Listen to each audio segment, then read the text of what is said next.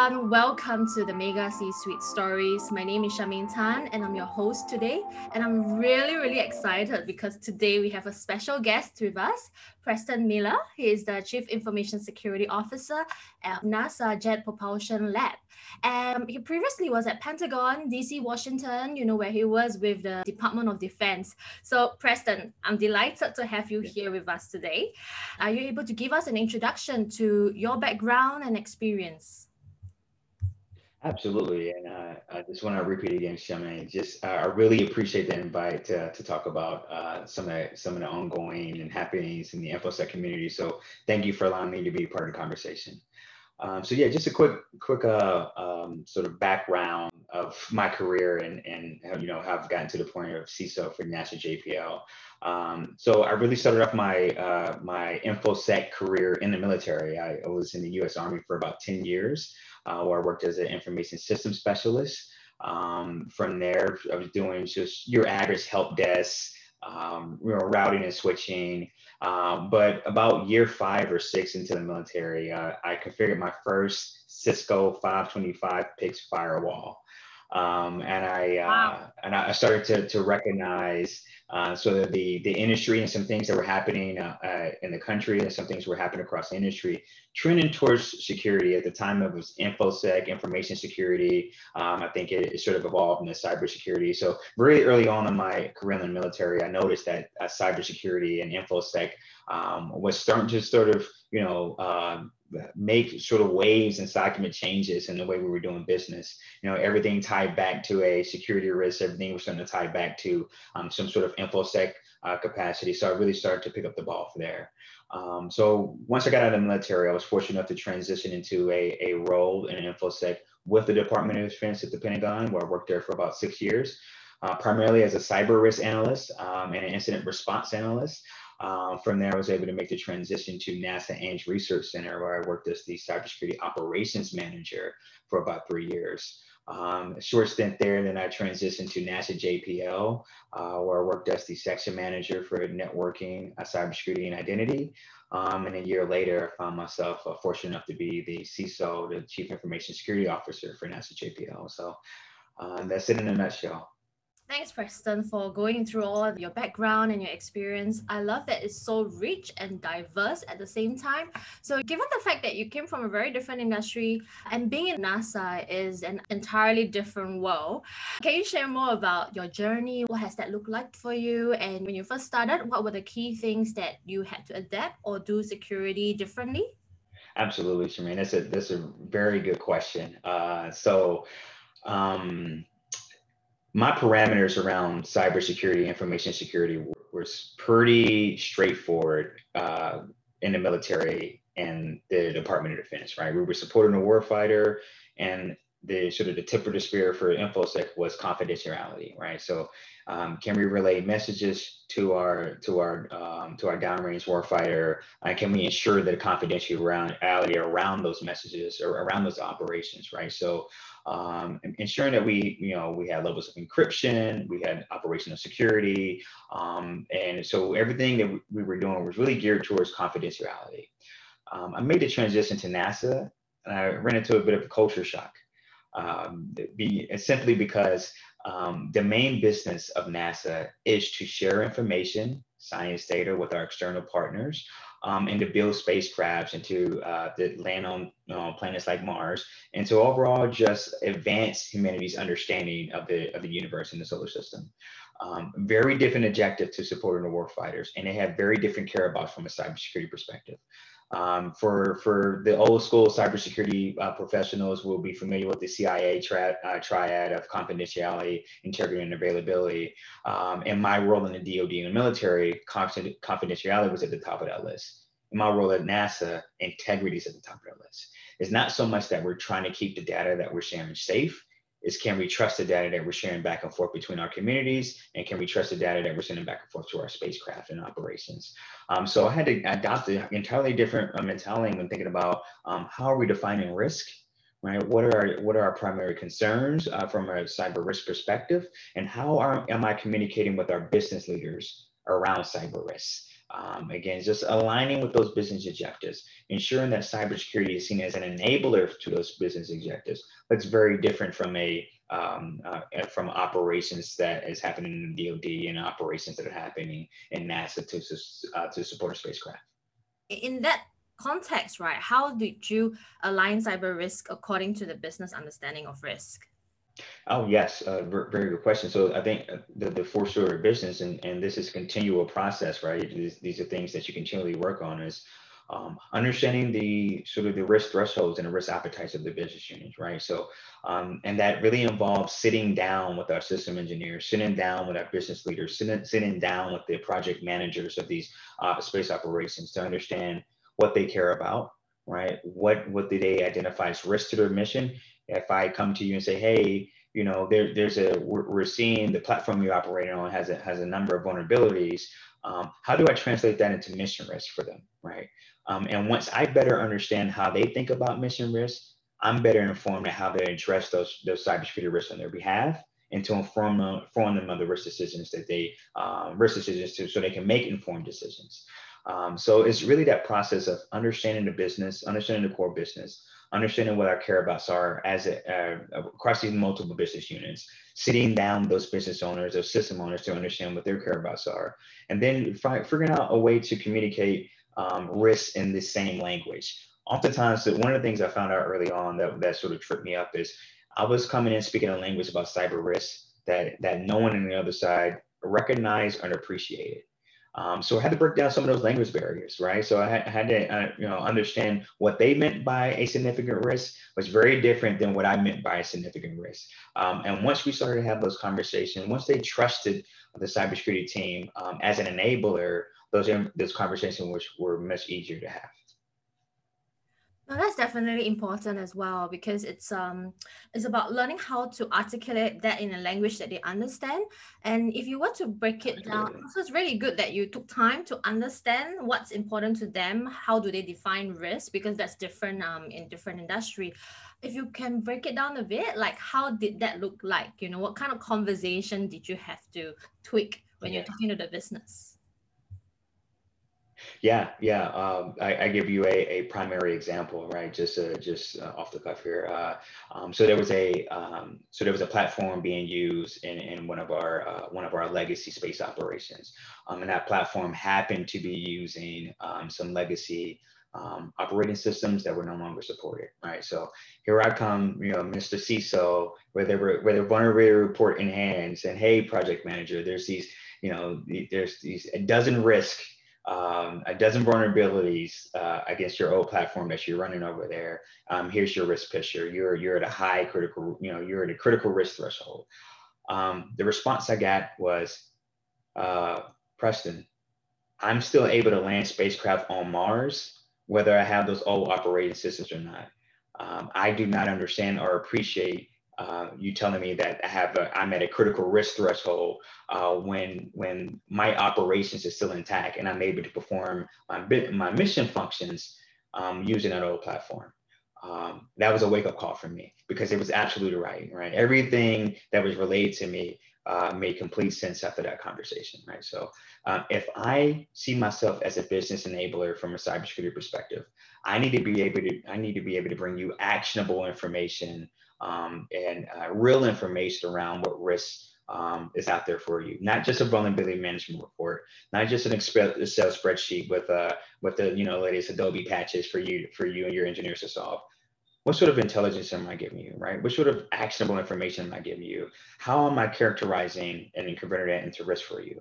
Um, so I changed the conversation around it. Like, hey, so that old platform that you're using has a direct tie to this mission critical system right? And if we take those vulnerabilities that we find in an old platform, here's how an attacker can exploit those things to get access to that mission critical system. That can mean mission failure for you. Right? Once I started to talk in those terms with our business leaders, we got a much better response um, on some of our cybersecurity principles. I think that makes a lot of sense. You know, um, thanks for demonstrating how it actually looked like executing that conversation, the business, and and how do you really interpret it. And I've actually heard you share about this before, where there's so much resistance sometimes to the role of the CISO because they have this stigma attached to them that it's all about being an obstacle actually and a roadblocker. And something you shared before about it's not about saying no to them, but it's about giving them that knowledge, right? And actually doing it the right way. And you've just demonstrated how you've done it that changed and shifted their mindset and to how they perceive cyber risk. Yeah, yeah. Just to piggyback on that, right? So, uh, so I've, been on this campaign to change our cybersecurity office from the office of no to the office of know, right? K N O W, right? Are we informing our end users of the right security principles, processes, and procedures? right? Are, are we the office that they can rely on as a strategic partner at designing uh, secure operations and secure systems, right? We don't want to be uh, the office that comes and tells you, no, you, you know, we're going to uh, essentially or potentially be an obstacle uh, to your mission success. No, we want to give you the tools. We want to get the information to design secure spacecraft, is design secure systems, because um, we want to be enabler to your mission success, right? So um, that again, that comes with building that trust. That comes to having the conversations. Um, that that comes with having an open mind and not just uh, regurgitating what's the, you know what what we find in our regulations, what we find in our requirements.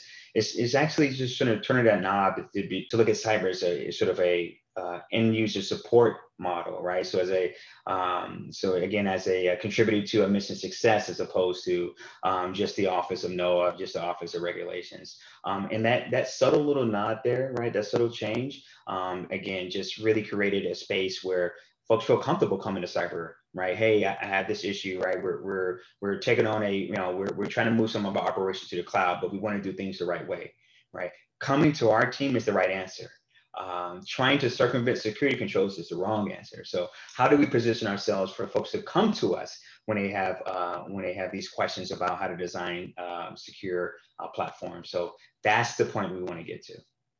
I really love that. Like the office of no, I think that that is a, brilliant way of changing the way people perceive no to K N O W. So thank you so much for sharing that. We definitely need to be changing this perspective and, and talking about it a lot more and raising the awareness in this space. So I really appreciate all that you do, Preston.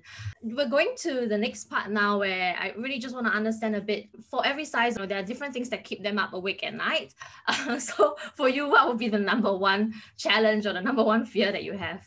Yeah, how much time do you have? Because it's a pretty considerable list, but if I can narrow it down, I, I would say um, uh, so. There's, there's two things that I have in mind here that I that I want to spend a little bit of time talking about, right? So, um, sort of an industry trend that I that I've seen, or, or sort of across the industry, um, some of the things that that uh, you know keep me up at night, or some things that that I'm constantly thinking about. Um, how prepared are we as a country, right? How prepared are, are we as a industry um, uh, for this new wave of sophisticated attacks, uh, particularly against our critical infrastructure? Um, I, I, think we've all been uh, sort of uh, almost, you know, uh, you know, for better or worse, become accustomed to uh, these weekly or daily uh, briefs and, and, news clips that we see about the next, you know, the latest ransom attack, the latest data breach. Um, but uh, you know, as of late, there's been a trend against.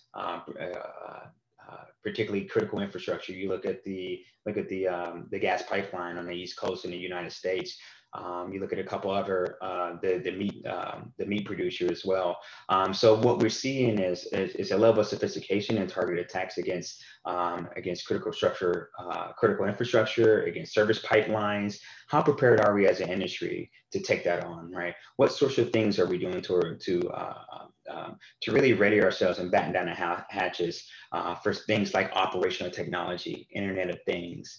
Um, I, you know, that is a, my, at least in my opinion, that is still sort of a, a maturing um, um area for us in InfoSec, right?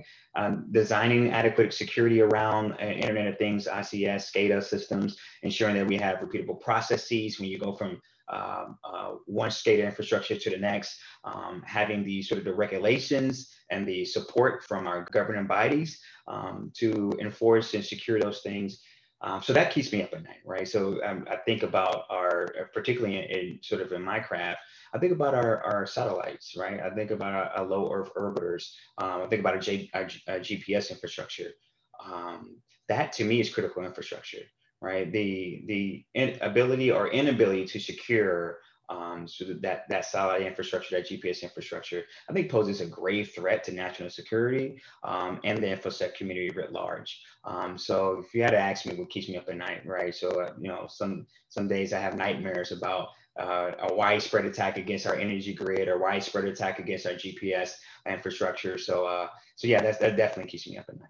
Yeah, that's uh, a lot of uh, things to keep you up at night, and I don't know how you manage it with sleep. but thanks for going through the details because I was going to ask you how did that apply in NASA JPL's context as well. And for so long, OT and IT has been in silos and it's been separated. And, and it's really good that now we are seeing more conversations and awareness and people are recognizing the need for it to be seen together as well and being taken whole thing into context. It's all part of the whole ecosystem in that sense. Speaking of, you talk about ransomware, you know, JBS with what's happening in the industry. So for you, how would that look like in terms of designing your disaster recovery response when you look at what's happening around the world? Yeah, Absolutely. Um, so again, that's a continual process for us, right? So continually redefining um, sort of uh, our approaches to um, the changes in TTPs or, or, tactics, you know, techniques and protocols of, uh, of the threat actors that are that pose the most risk to us. Um, so it's a continual learning process, right? We're uh, making sure we tapped into the right uh, threat intelligence channels um, to, to see what tactics are being used, um, looking across at, at, you know other sectors and, and sort of light organizations to um, if we can find any lessons learned there, if we can partner with them. But essentially, it comes down to some of the basics for us, right? So, um, are we executing on and practicing sort of our incident response plans? Right? Are we executing on and and uh, continually executing against our business continuity plans, right? Have we defined our high value assets in a way, right? Or do we have the adequate protections and failovers uh, around our our our, um, our HVAs or high value assets? And for us, uh, from a business continuity perspective, we really to look at it from from two perspectives there's what we do for the institution, right? So this, this is what we do for the, the enterprise writ large, right? Um, you know, whether that be some of our, our, core business functions, our core business applications, right? Do we are we backing those up regularly? Do we have our, our, our hot sites? Do we have our warm sites? How often are we testing that, right? Are we doing that on an annual basis uh, for for the entire suite? Are we doing it on a quarterly basis for the more uh, more business critical? And there's also the support we give um, and the support we provide from business continuity and a mission continuity standpoint for our missions, right? So, um, you know, and they happen on a uh, much more frequent cycle, uh, particularly around sort of our some of our mission critical endeavors.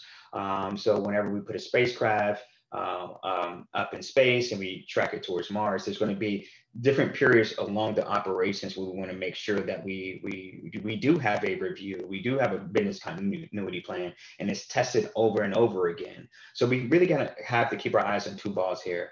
Um, and it, well, what are we doing for the enterprise writ large right? How are we how are we uh, ensuring continuity of our core business applications and also in a very specific sense what are we doing for that for that mission right we're, spending we're, we're spending that uh, half a billion dollars up into space um, and we're using these ground systems to support it. What sort of business continuity principles are we putting in place here that look may look different from what we do from an enterprise perspective? So it's sort of a balancing act between the two, but we definitely keep our eyes on both of those balls. Yeah, there's quite a lot of things to take into consideration when you're planning all these BCPs. How often would you recommend in terms of the frequency to run them? Absolutely, right. So uh, I think first order of business is is uh, you know making sure you have a good understanding of your of your IT infrastructure, right? Make sure we have you have a good understanding of your of your data centers, how they're laid out, where your critical applications live, um, you know, uh, what sort of infrastructure surrounds it. Um, I think the general sense is a, at least a yearly exercise, a true to form uh, business continuity exercise, disaster recovery exercise, where you're hopefully you're in a position where you can do some um, um, some true fail of service and cut over to um, to some of your uh, some of your business continuity plans.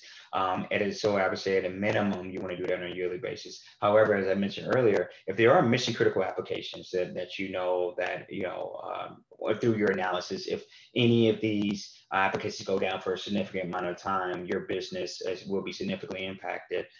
Maybe you want to do that in a more reoccurring cycle, right? Maybe you want to face that in, in, on a quality basis um, to ensure that those those mission critical, uh, the business critical applications and the services are well tested, right? Or, and and resolute and have a sense of um, and resiliency around them. Um, so I, again, I, I, I would say annually at a minimum, and for your business critical applications, think about some doing something on a quarterly basis, even if that's just a tabletop exercise. You know ha- having that muscle memory there for your system admins having that muscle memory there for your uh, for your business admins uh, to know what to do in the case of an event uh, i think is really good and and you should you should be able to test it as often as possible Love that. You've shared a lot of great practical tips, and I feel like you've crammed a lot in a short period of time. So, thank you so much for that. Preston, any last words or parting advice you would give? What's your top tip you would leave for aspiring CISOs or CISOs who are new to the industry or, or moving to a new industry actually? What would your mm-hmm. advice be for them? Yeah, uh, I think my my my first tip uh, to anyone aspiring to be a, a CISO is, you know, be ready to do the work, right, uh, and enjoy the journey, uh, and and sort of trust the process, right. So uh, I, I think um, I think CISOs are often one of those roles that is, you know, looked at from two different perspectives, right? Like there, I think there's one count that says, you know, that's a really tough job, really unappreciated, right? Like who, who would ever want that, right? So again, you mentioned sort of the the stigma against cybersecurity being an office of no, mm-hmm. and and you know, the CISO has an impossible a job. Um, and it's just this other camp that really like like really sort of glamorizes um, the the idea that the CISO and the, and the, ability to impact change and the ability to sort of transform an organization by being a business enabler. Um, the truth of the matter is, most of your time is spent somewhere in the middle, um, and it's and it's about the process. Um, I had I have to wake up every day and convince myself that it's about the process, and I should trust the process and enjoy the journey. It's not always about the destination. Um, and the second piece of advice I would give aspiring CISOs is you're ready to listen, right? So uh, we may know our craft inside and out. That does us no good if we can't tie that back to make the business successful. Um, so be ready to listen to your business partners, right? Come in there with an open mind and open heart um, to understand where they are so you can apply your expertise um, to move the organization ahead. Um, so of course, there's going to be some things we have to stand our ground on. Um, but and oftentimes what I what I find in in my role and in any role, people don't care how much you know until they know how much you care. Show up with being willing to show that you care about their business, care about their success. Um, and I think that will be you know, pay many dividends for you and your endeavors as a security professional. Love that. It's really about being genuine and at the same time being willing to take the journey with people bringing them along the journey with you as well and being patient about the whole process and focusing on the outcome yeah. so what a way to put it like yeah could I have said it better so Thank you so much, Preston. Yeah, it's been an absolute honor and pleasure to have you here on the show. Really, thank you for taking your time out. I know it's like in the evening for you over there in the US. Thank you. Thank you for having me. We'll see you again. And till the next one, take care.